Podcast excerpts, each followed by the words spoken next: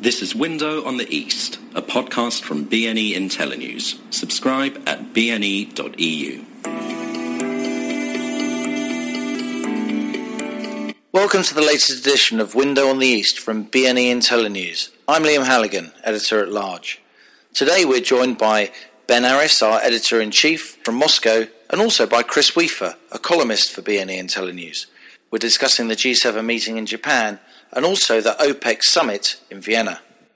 So, gents, we're starting off today discussing the latest G7 meeting uh, in Japan. Chris, what did you make of it? Well, I think increasingly the G7 meetings are just a photo opportunity for, for politicians, and uh, the relevance of G7, I think, has not been there for for many years, and I would say almost since 2009 when the G20 started to become a more relevant forum. Uh, so th- now I would say G7. I would almost go so far as to say it is irrelevant. Um, it's it, and this meeting I think proved it more than anything else. It was President Obama on his sort of wrap up tour.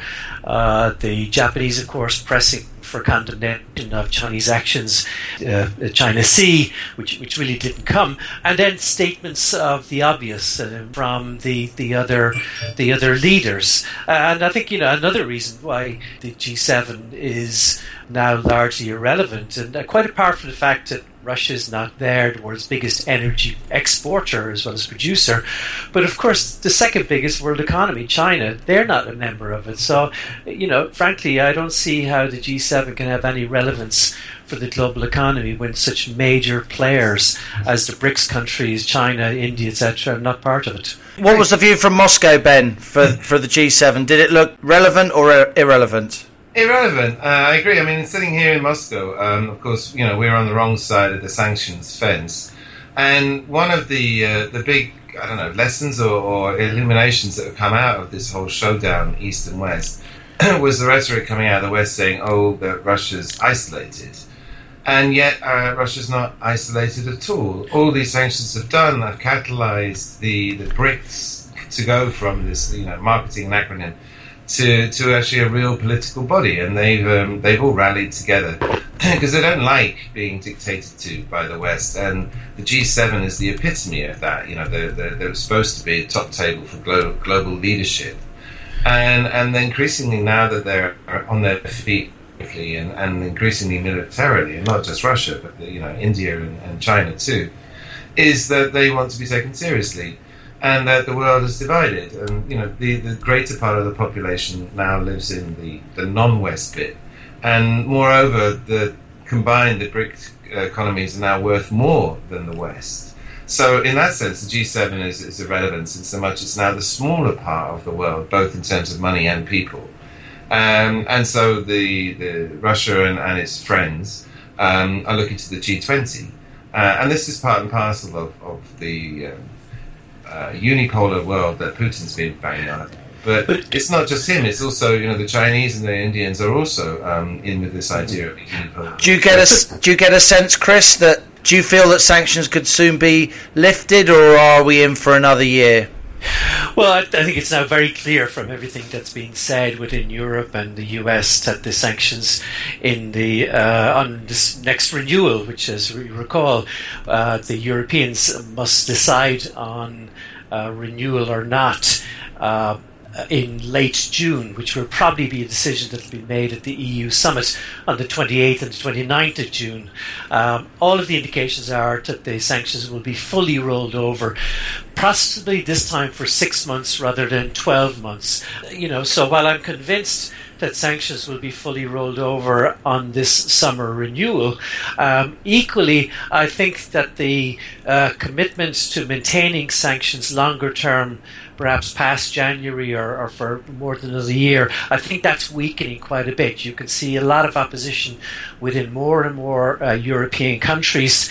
And also, I think that we go back to G7, where, you know, I suppose the threat, depending on your perspective, whether it's militarily, if you're sitting in Japan, or economically, if you're sitting in Washington, but China is becoming more and more of you know this kind of uh, scary kind of uh, figure in, in the distance, and, and, to that extent, the last time I was in Washington, I got a sense that uh, those Washington insiders, who unfortunately are still in a minority, but those who do understand Russia and do have a better understanding of, of global politics rather than the very narrow kind of beltway uh, understanding that far too many in Washington have had for some time. But those who do understand it take the view that they really would much rather, you know, have less of a confrontational attitude with Russia because the bigger confrontation is coming and it's coming with China, and they really don't want or are concerned about the fact that if they push Russia too far for too long, Russia ends up in the Chinese camp, and then you've got a very formidable kind of opposition bloc, and they don't want that. So I think if you like, realpolitik, to use that overused phrase of years ago. But realpolitik, I think, is something we might see in DC after the November election. And realpolitik means trying to bring Russia back in without of course, conceding everything, but but easing back in, and I think in Europe as well. So, my, my view is sanctions will be rolled over in uh, in, in, the next uh, month. I am particularly keen to to see what will be the tone of the comments from the European leaders? Will it be a harsh tone, uh, which I think will be, you know, met with equally harsh dialogue in Russia, especially bearing in mind the Duma elections are coming in September. Yeah. What I'm hoping is that the tone will be milder, will be more conciliatory, and will definitely leave a door open, perhaps in six months' time. Then I think that is something we we can live with. And that would probably be the best outcome, in my opinion. Ben, do you agree with that from where you're sitting? Do you see sanctions now coming into their end game? I do. Uh, I agree with Chris that they will almost certainly be uh, extended at the meeting coming up at, um, at the end of the month. Um, however, the, the, the softening of the tone has already begun.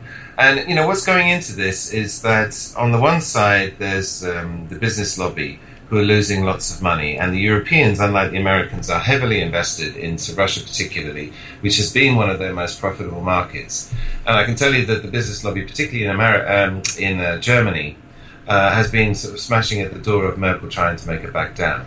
And just yesterday, um, Steinmeier, the foreign minister, German foreign minister, was at a, a Russia uh, German conference um, in Potsdam and introduced the idea of, of um, phasing out in, in stages the sanctions on Russia. And on the other side of the argument is ha, has been Ukraine's total failure to actually live up to its obligations. I mean, the bits with timelines, deadlines in the Minsk II agreement, specifically changing the constitution before the end of 2015, holding regional elections, which admittedly were very difficult to do, and signing an amnesty uh, bill. It's failed to do any of those. And on the elections front, um, you know, they're now saying it's not possible for two years, um, which means that the whole thing is dragging out and there's no end in sight of how do we get out of this. And I think the Europeans are increasingly thinking, you know, we started off this welcoming our Ukrainian brothers into the European fold, despite the fact we were never going to let them join the European Union, despite the fact that their NATO membership is not on the cards. And now we can't get out of it because uh, Ukraine has failed to reform, has failed to fight corruption, and is sitting there and asking for more and more money, which the European Union is very mm. reluctant to give. And everyone wants an end. They want to go back to business as normal. And exactly. particularly the, the businesses are pushing very hard for that because they're losing money in the yeah. Uh, can I add just one that uh, follow on from Ben? What I'm hearing more and more is that the Russian side is basically saying to Europe or, and to the US that look, we're not looking for all the sanctions to come down. I mean, they think they'll have to be practical. First of all, of course, we know the Crimea module will stay indefinitely because Crimea is not going any anywhere. But Russia's saying that they don't, they're not looking for all sanctions to come down immediately. What they desperately want, I believe, is for at least an easing of financial sector sanctions. Yeah. Um, even 30 days back to 90 days allowable credit would be enough because the problem with the financial sector sanctions above all others is that when financial sector sanctions were imposed in August 2014 uh, against the state banks and a couple of other big state companies, the effect of it was that like almost every risk manager in every trading house and corporate institution in the West basically said, "That's it, we're closing the door in Russia," and so there was this enormous voluntary expansion of sanctions against uh, Russia on the back of the financial sector because of the concern over SWIFT and things that were talked about at the time. So the hope is that if there's an easing of financial sector sanctions, uh, which is perfectly doable, you know, even as Ben says, even with Minsk being uh, a couple of years away, you keep the others, you open the door as encouragement.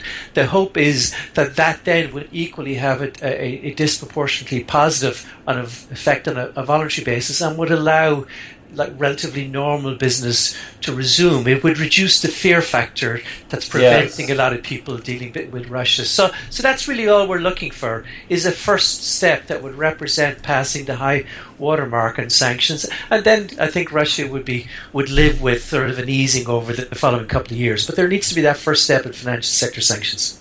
Chris, if I may ask, don't you think that the financial sanctions will be the very last sanctions to come off? I mean, the trade sanctions that are in Europe, those could come off uh, pretty easily because the Europeans are in charge of it.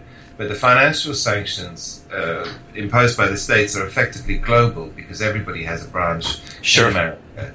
And yeah. they're in charge of those. And they're, they're, they're, America seems very reluctant to back down in this fight. Uh, as you said, they don't really understand what they've got into, but they have nothing to lose by spending this out. And so they're going to be. And moreover, doesn't it take a vote of Congress to actually undo the sanctions, where in the European Union you actually have to vote to renew them, expire automatically otherwise? No, actually, that's. Uh, well, first, let me come back to the question about financial sector sanctions, but just to clarify the point on on the structure of sanctions because a lot of people, you know, point to the fact of how long it took for Jackson Vanik to be removed as Blimey. an example. And Jackson Vanik, 1974. Was, yeah, but uh, but Jackson Vanik was uh, was something that specifically was put in place by Congress and therefore needed congressional votes to remove it. This is not the case with U.S. sanctions. These are a a, a president, an administrative uh, order, and therefore are at the entire discretion of the president. And the White House uh, consistently makes the point that their sanctions are scalable. In other words, while on the one hand, of course, they can toughen the sanctions and add more, they also make the point that they can start to reduce them in stages as they wish. They do not need congressional uh, support or approval, uh, which means, therefore, again, when you're look, trying to perhaps make a more optimistic assumption, and let's just go there for a second, then the window of opportunity for for tweaking the sanctions, you know this kind of easing of financial sector sanctions that I mentioned, um, that clearly would be between election day and inauguration day, as uh, President Obama sits with his, his successor and they try and figure out what are priorities and what they can do. But that's kind of where people are hoping for that window of those two months. And if that's passed and nothing happens, then you probably wouldn't expect anything for at least another 12 months. But back to your point about financial sector sanctions. Unfortunately, uh, what you say may be correct, but, but it is the only sanctions that the Russians are concerned about. They really, I think, are much less concerned if trade sanctions are removed because remember, uh, one of the remarkable stories about Russia in the last couple of years, which is also, of course, very, very bad, but one of the remarkable stories is that the country has paid down $250 billion of external debt because they had no choice. They had to go cold turkey. And at the current exchange rate, that's about somewhere over 20% of GDP. The country's exported, you know, a fifth to a quarter of GDP in two years and didn't go broke. I mean, it, it's this word resilience is being bandied around a lot, but it's a very appropriate word.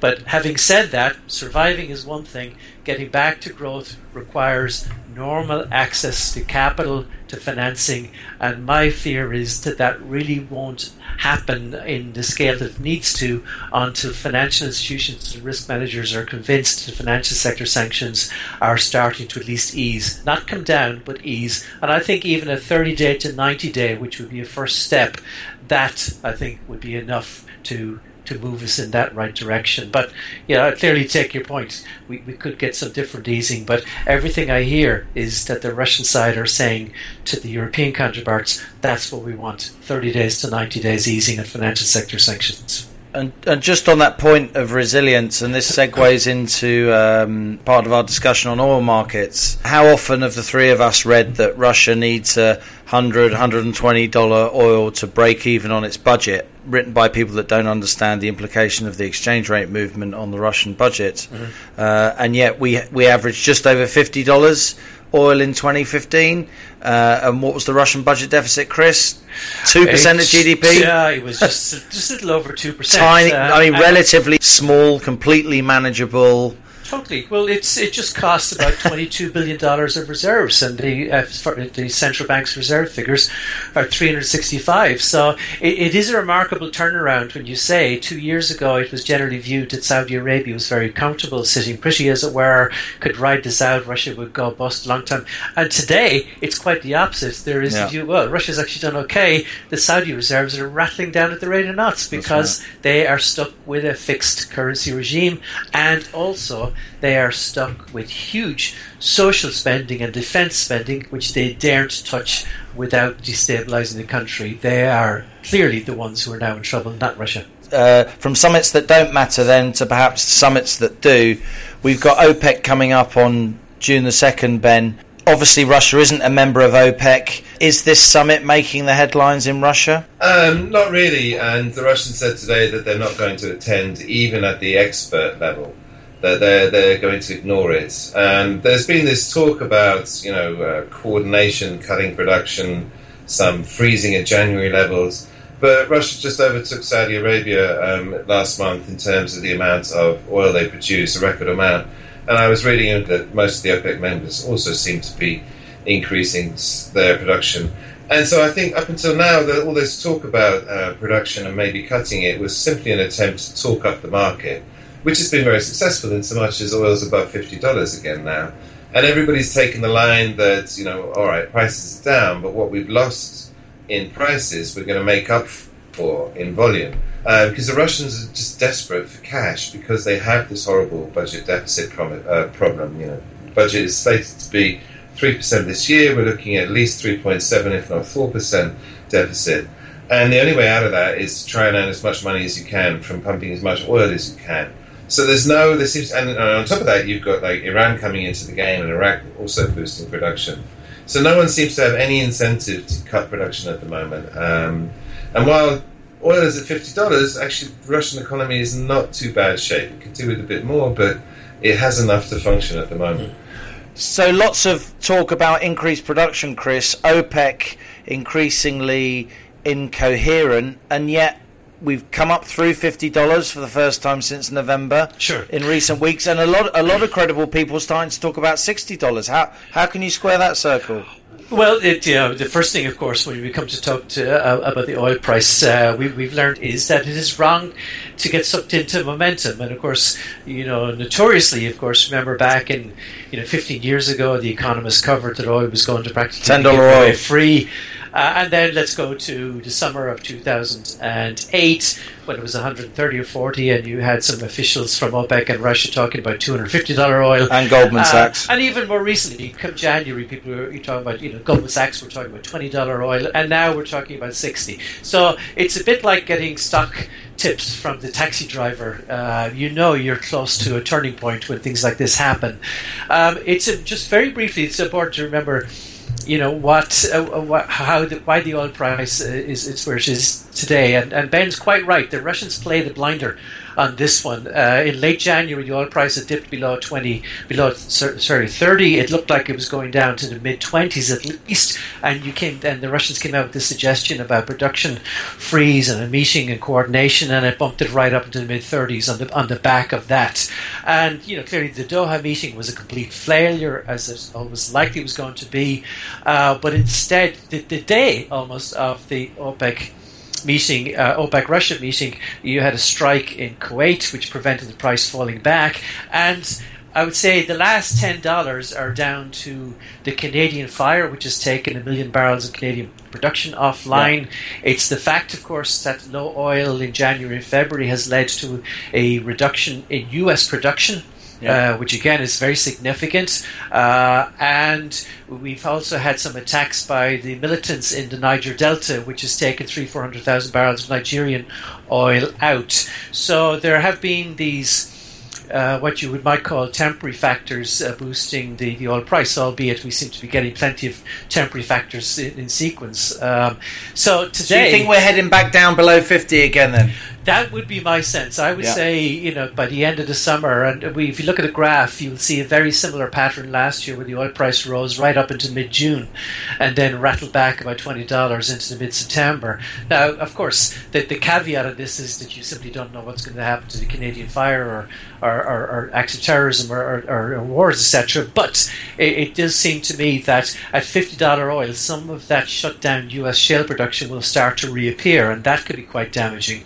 Um, secondly, you know, fifty dollar oil. The Saudis are never comfortable with. with uh, they've made quite clear that they're not comfortable with fifty dollar oil because of the fact that it encourages more investment into, you know, like the Telsa motor engine in, into U.S. Yeah, production. Yeah. It makes it easier for the Iranians, etc. So all the indications that I get from my travels around the Middle East relatively recently is that we could very well see the Saudis uh, state, stating that they're planning to raise four to five hundred thousand barrels extra in the second half, and they can do that without spending money. That's pretty much, even though their capacity is maybe another two and a half million. In reality, it's probably only about three to five hundred thousand because to do more would cost them billions and billions. Uh, and the, the, the only question mark I have is that we read in the papers today that the Saudis are considering perhaps a big bond offering as much yeah. as $15 billion. Well, they're not going to deliberately damage the oil price at Thursday's meeting if they're going to come with a $15 billion offer. So I think there's a big debate taking place in Riyadh right now. Uh, and the person driving that debate is Crown Prince Mohammed. He now is the power in Saudi Arabia. He's vying to be the next king. He's the one who's leading the very aggressive Saudi foreign policy in Syria. He's the one that had been leading the very aggressive foreign policy in Yemen. He was the one who completely undermined uh, the former Saudi oil minister Naimi at the Doha meeting. Who's gone uh, now, of course. So, uh, well, he the, the Crown Prince Mohammed undermined him. He, yeah. Naimi went to that meeting prepared to compromise with the Iranians on some sort of a schedule, and the Saudis issued a statement more or less the same day saying, unless Iran absolutely agrees to production freeze, we cannot. And of course, that was totally undermined Naimi, and he's been replaced by now uh, the head of Aramco, who reports directly to Crown Prince Mohammed. So it really adds the you said the unpredictability to this meeting. That there's going to be a great deal of interest in what the Saudis say at Thursday's meeting because it represents a complete generational shift in their approach to to OPEC and to the oil market. Uh, and I think you're going to see a more aggressive. Uh, stance from the, the Saudis, with the only caveat being that if they do want to raise money, then they can't really, you know, destroy the oil market before they do that, as it were. So my sense, though, is if the Canadian fire goes out or is brought under control, uh, then I think that with more Saudi oil, with some US shale coming back or at least slowing down. And remember, even last week the price of oil went up $2 briefly because there was a drawdown in US stocks. US stocks of oil have nef- have not been this high since 1929. So to wow. take, take it down 2 million barrels on a 560 you know, a million stockpile, nah, that's not going to make much difference. The, the world still has tiny percentages, tiny percentages. Yes, tiny uh, percentages. And Ben, of course, it's difficult for OPEC to become coherent, however aggressive the Saudis get, as Chris says, because if you've got the Iranians who sanctions are coming off Iran, they want to go from two million up to three, four, back to the heyday under the Shah of five, five million barrels a day. Yeah, and this is the the fly in the ointment. The Iranians have said that they're, um, you know, are you crazy? We've just been under sanctions for whatever decades, and you're telling us to cut our own production now. Yeah. Now, so Sunni Saudi is telling Shia Iran that they want to, want to cut production. Yeah. now, now you, you, nailed it right there. Exactly right. That's why you could you forget about it. We could be very easily. We talked about earlier on about the coming to the end of G7. We could very well be coming to the end of OPEC as it has been since '62. You cannot see under any circumstance how this group can function with any consensus whatsoever whatever from now on. Do you agree with that, Ben? Yeah, and, and they have the same, you know, the same agenda as the Russians is that they, they need cash. Um, you know, now they're, they're again, and people are talking about going there to invest, and they're free to, to build. They want cash, and so they're going to pump as much oil as they can at any price to bring in the dollars because they have a massive investment program ahead of them that takes in everything. And the oil is, is one of the hard currency earners that they can, you know, they can double the production straight away, uh, and that money will be consumed very fast in, in a long list of things to do. Well, we'll leave it there. Fascinating discussion, gentlemen. Thanks very much. Ben Aris, Editor in Chief, BNE IntelliNews. Uh, thanks for joining me. Chris Weafer, of course, Senior Partner at Macro Advisory. Do join us next time on Window from the East. I'm Liam Halligan.